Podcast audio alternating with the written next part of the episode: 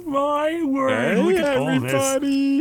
All right, so before we start our little opener, we said we were going to throw a little paint, and we did a little bit more than that. I think we went down to the studs. I think we got new plumbing, electric tile, a hot tub, a jacuzzi. Yep. Yeah, one of those lights that you turn on and keep you warm when you get out of the shower. Yeah, like the chicken warmer things. Yes. Like for the like the McDonald's French fry warmers. Yeah, like the French fry warmers. We spared no expenses, and we'll show you a little bit more around in a couple minutes. But first, I got a pop quiz for you, Mike. Okay, go. What is the go-to method for emergency decon?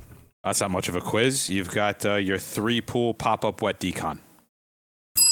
No, I installed that. That was an add-on, too, a bell. I didn't even hear a military mention. It's actually dry decon, would you believe? Ooh. Yeah, but, I mean, how many times have I heard dilution is the solution to the pollution? Too many. Too many, that's the issue. And it makes sense if you think about it. What we don't need is to spend extra time setting up traditional showers and wastewater afterwards. And you're not going to freeze anybody at 60 degrees. So check out firstlinetech.com/drydecon. Firstline Technology has a whole package dedicated to the methodology and links to plenty of dry decon resources. So see for yourself why dry decon is with the fiber techs. That's the best tech. It is the best tech. Yeah, and it should be your go-to decon solution. Everybody knows this. It's the best. So, welcome to episode 400. Yeah. So, let me show you all right, so they saw the new intro. Yes. And everybody's seeing this. Yes. So now you get to see the new logo.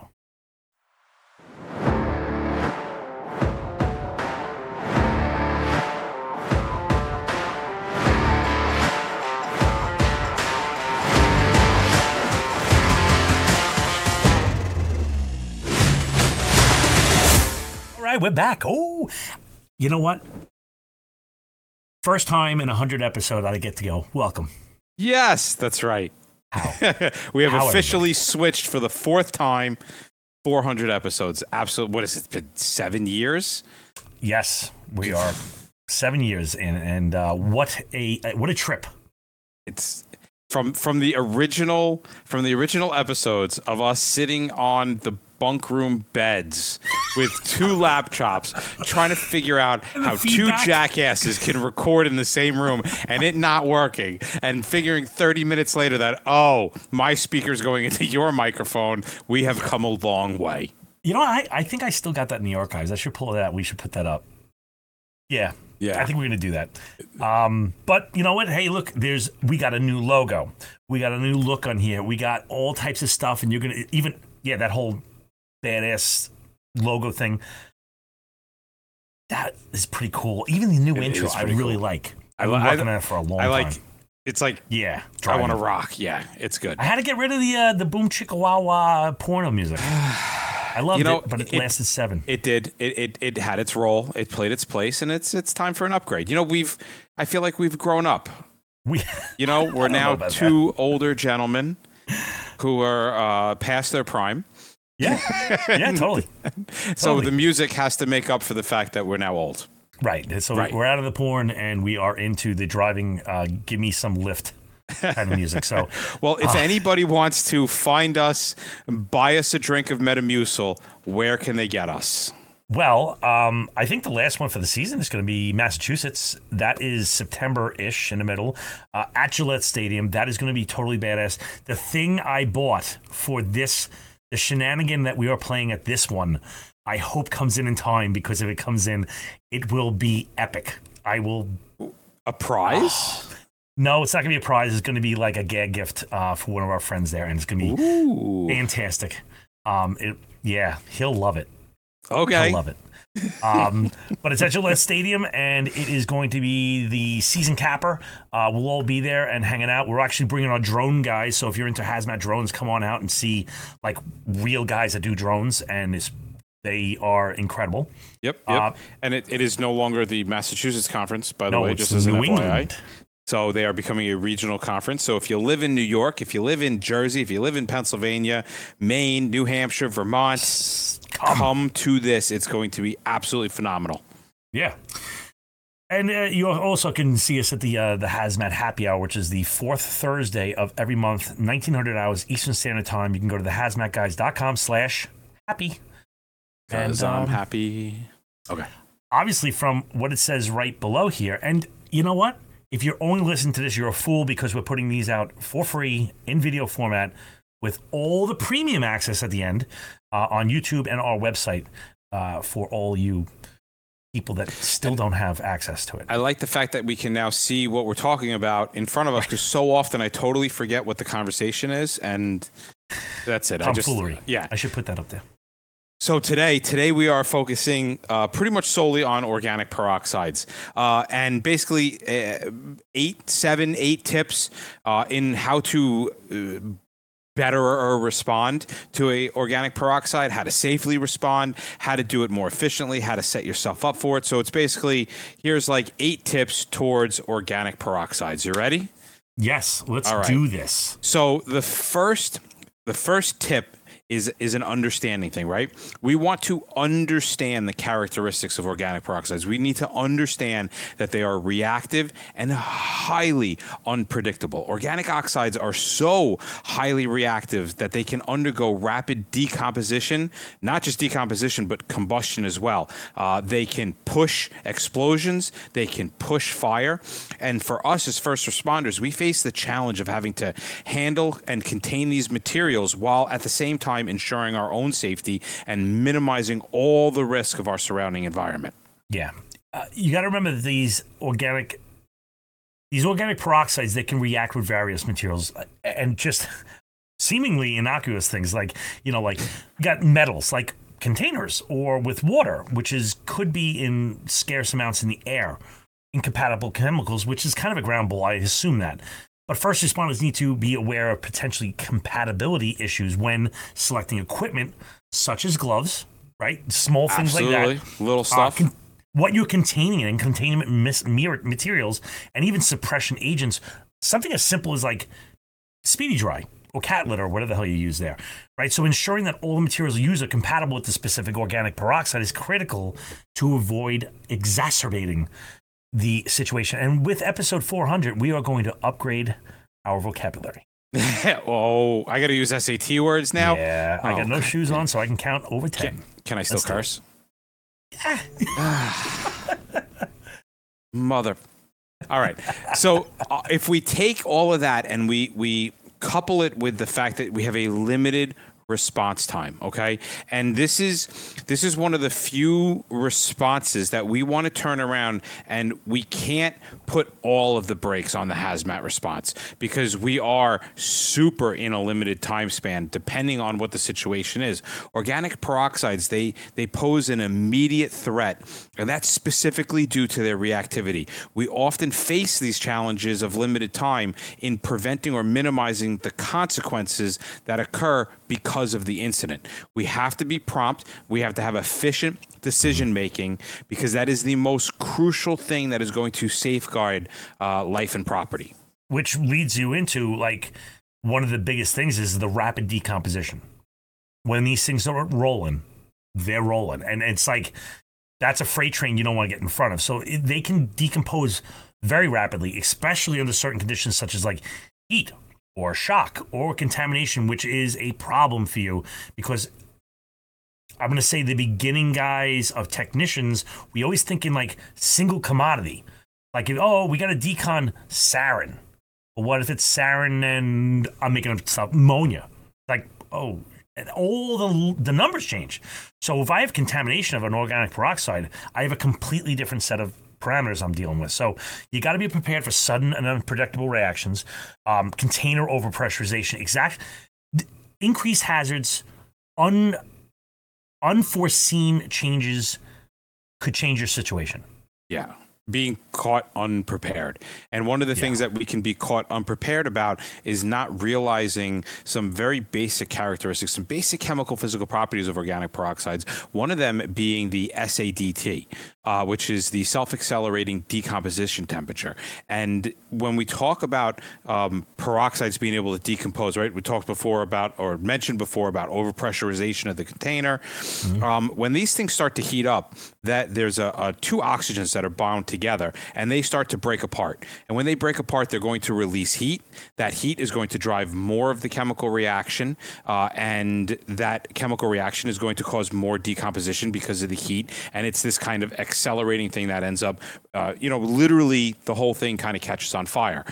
So that rapid decomposition, we understand when that's going to happen by the self-accelerating decomposition temperature. And you can usually find it in any of the SDSs, which is always my first go-to thing with an organic peroxide. So when we do arrive on scene, another thing that people have an issue with, all right, is going to be hazard assessment. Right, identifying and assessing the hazards associated with the organic peroxide is super, super critical. Usually all you're going to have is just a DOT number, 5.2.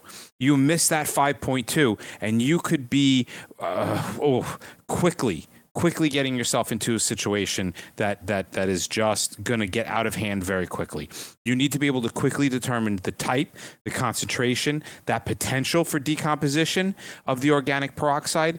This information will absolutely help set up the next 5 or 6 stages of an organic peroxide incident. I usually look for the placard with the red and the yellow, but I know it's not a guaranteed. It's the 5.2. Right. But usually you get that like red and yellow one, and that's like, oh, when you see that, like, it's a red flag, it's like, stop, So, and that's with good information. But what if you have limited information, right? We might have limited information about the specific organic peroxide involved in an incident. Determining its composition and stability and reactivity is crucial for developing the appropriate response strategy. So this lack of information can complicate decision-making process and increase the potential for errors. But I will also say that usually places, colleges that use these things, they know how badass they are. Right. And so they'll be coming out like, dude, you got to stop. They'll be yelling for you. Usually or you get that professor that just doesn't give a shit. Yeah, whatever. Put out a cigarette. Whatever.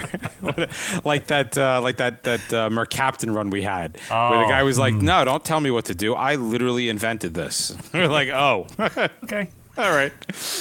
Another tip when dealing with or something to think about when you're dealing with organic peroxides is going to be the protective measures that you're going to have to take, right? Because we have to ensure that personnel safety is always top notch on almost any hazmat run, yeah. But it becomes even more compounded on a organic peroxides run because they can release toxic gases, they can cause chemical burns, and they can result in explosives. So responders must wear the appropriate personal protective equipment, and they should follow established protocols for handling these specific hazardous materials. And it's not even just like a generic like organic peroxide, it is specific to that chemical and that situation.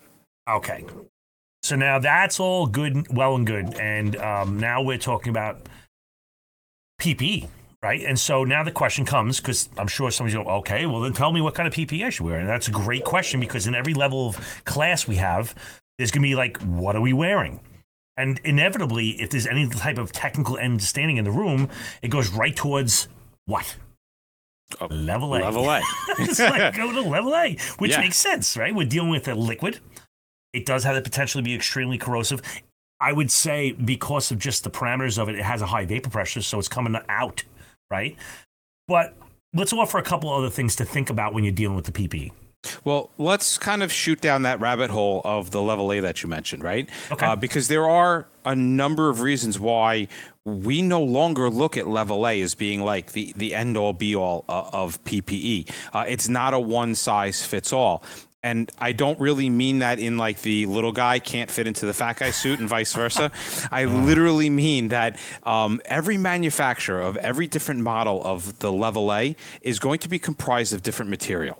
Right, we're going to see different layers, different compositions, different plastics, different everything, and you really have to take the time. Right, Bob mentioned before of compatibility. Right, a level A is not doesn't mean it protects you against everything, right? So you have to make sure that every layer of your PPE, including level A, is going to be compatible with the organic peroxide. And more than likely, not just like, oh, it's compatible, but be like, wow, this shit's only compatible for like an hour. And then I got to get out of it. Because you may not actually find a suit that's compatible for the 480 minutes that we usually look for. Right, which I don't know who's doing that. Like, well, the resource guy. I don't know.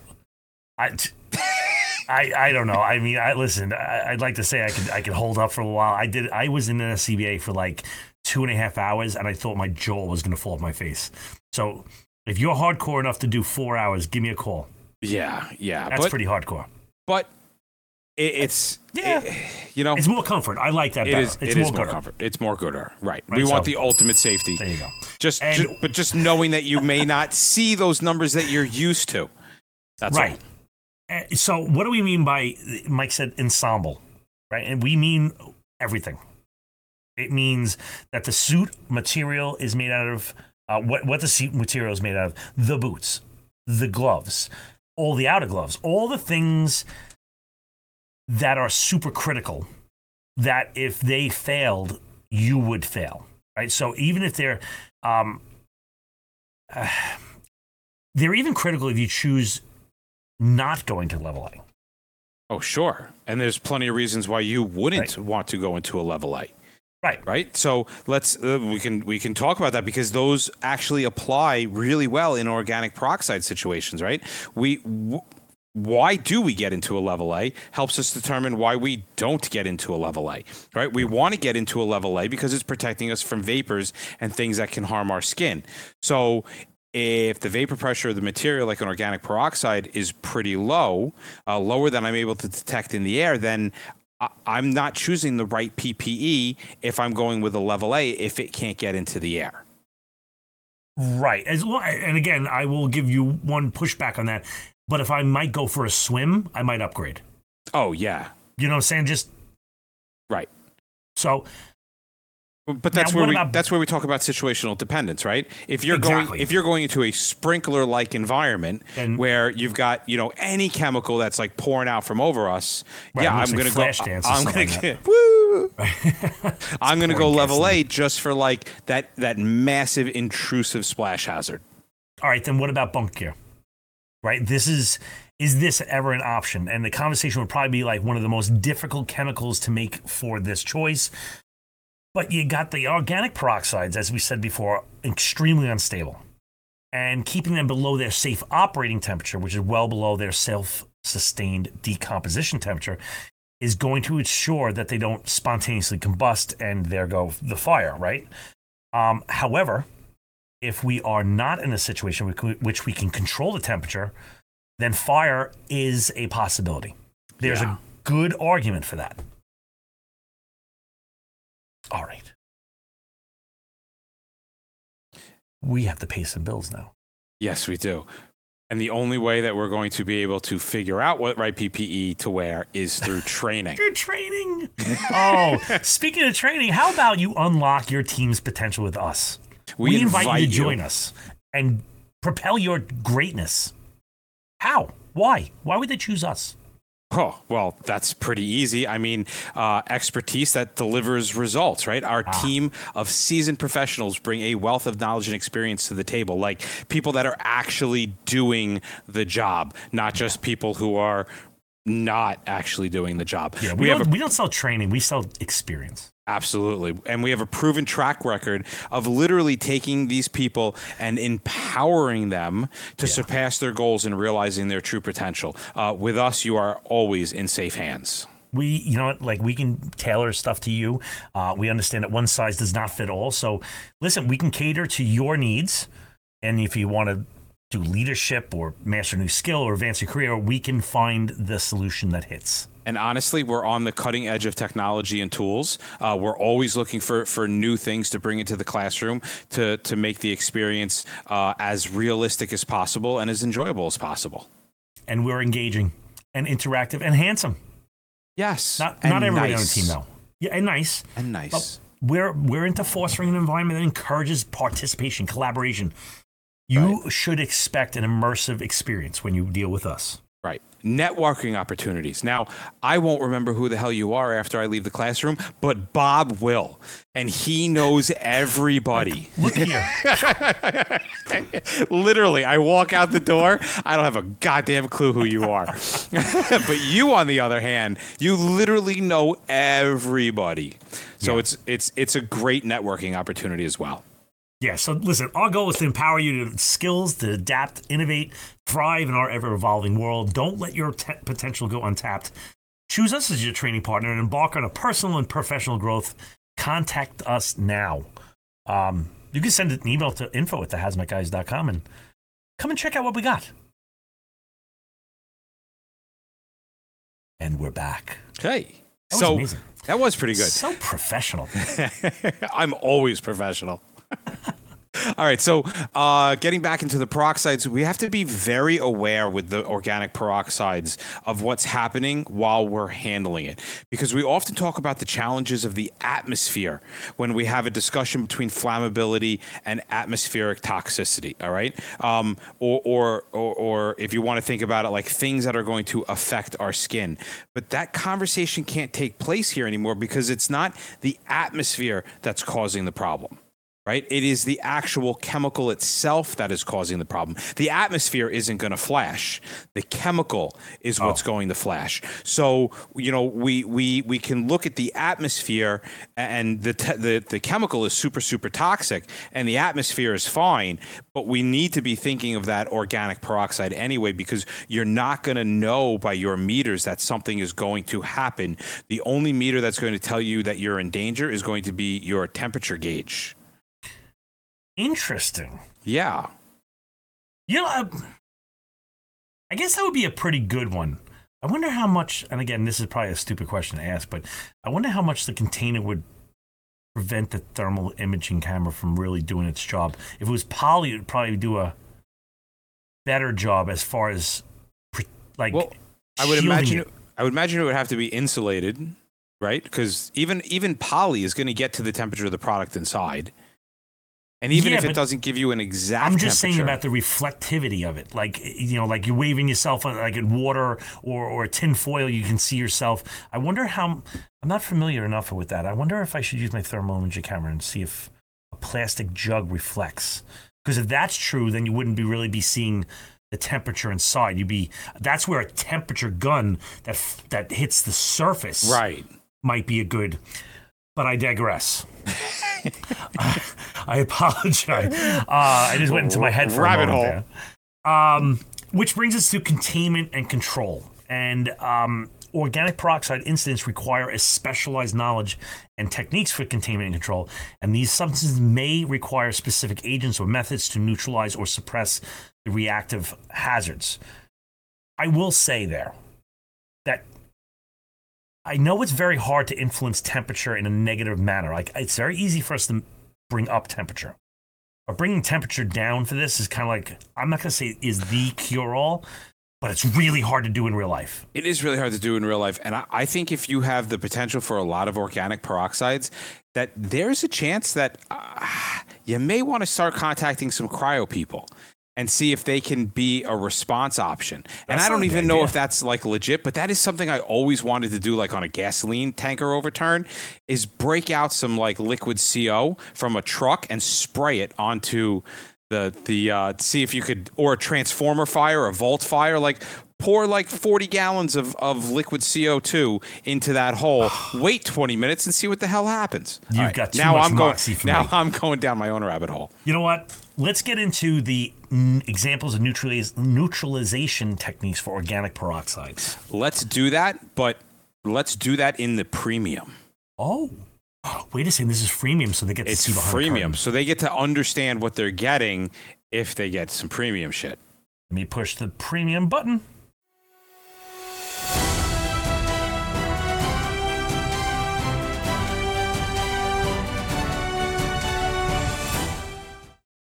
You know, I should put on this, like, the premium post. It should be, like, fancy with, like, chandeliers and stupid shit like that. Oh, my God, it should. We should be at, like, the Trump Towers. Yeah, like everything's gold. Everything's gold. Switch out our shirts. We are so doing that. The premium side from now on is going to be gilded in gold. We're going to have to work on that. We should be drinking some goblets, like Shasta during the regular, and then like just high-end premium whatever during the premium. Yes. Like rappers. Anyway. Please. Well, let's talk a little bit about neutralization, because the neutralization for peroxides or organics, and even I can give you an example of some inorganics, it's very, very specialized. And we're not saying turn around and take these techniques and apply them right away. We just want to give you an idea that there's a lot of different options out there. And if you have the potential for this in your response area, it might be a go-to option, or you're a contractor, it might be a go-to option for one of your contractors. So you might want to like know what they're doing ahead of time. And like inorganic acids, in certain solutions, a diluted inorganic acid such as hydrochloric acid or a sulfuric acid may be used to neutralize organic peroxides. This method relies on the acid-base reaction to neutralize the peroxide itself. However, the choice of the acid and the concentration should be carefully evaluated to ensure compatibility and prevent formation of any further hazardous byproducts. Yeah, I would be a little leery of just, this is the stuff we always use. Right. You're going to have to, if you're going to do stuff like this, if this is the rabbit hole that you have to go down, you're going to have to step your chemistry up a notch. Yeah. Like you got to be able to, you got to be able, this is specialist level stuff. Yeah. Or we can do the alkali or base, which is dilute solutions of alkalis or bases, which is basically the same thing. You know, stuff such as sodium hydroxide or calcium hydroxide can be used for neutralization. So similar to the acid neutralization, the appropriate concentration and compatibility with organic peroxide should also be considered. So we're just flipping the switch on that one. And since we can look at organic peroxides as undergoing self-sustained accelerating decomposition temperature or polymerization, there's also polymerization inhibitors that can be put in to help protect against these runaway poly reactions. Inhibitors such as, and I am not going to be able to pronounce this right, hydroquinone or methanol I can pronounce. Let's stick with methanol, okay? Hydroquinone. Hydroquinone. The methanol can be used, and that will actually inhibit the decomposition process and start to reduce the reactivity of the peroxide. Methanol is something that you can easily go to Home Depot and get. You know, you can send a couple guys to go get some methanol and you're good to go. Don't drink that. Don't drink it. Or you can use wetting agents. In some cases, like water or water-based solutions can be used as a wetting agent to cool or dilute the organic peroxide, reducing its reactivity and mitigating the risk of hazardous reactions. Yeah, and we will say this, right? Because again, this isn't any kind of a class. We're just giving you the idea that there's options out there. It is super critical to use the correct procedures, to establish guidelines, use your material safety data sheet, or since it's past 2016, the SDSs. The choice of neutralization agent should be based on very specific characters of that peroxide. You need to consider compatibility, right? And you need expert guidance from specialized hazardous materials teams or chemists before performing anything that we're talking about. And neutralization should only be attempted if it can be done safely and without increasing any further hazards or reactions. Well, here's the episode 400. 400 down the hatch.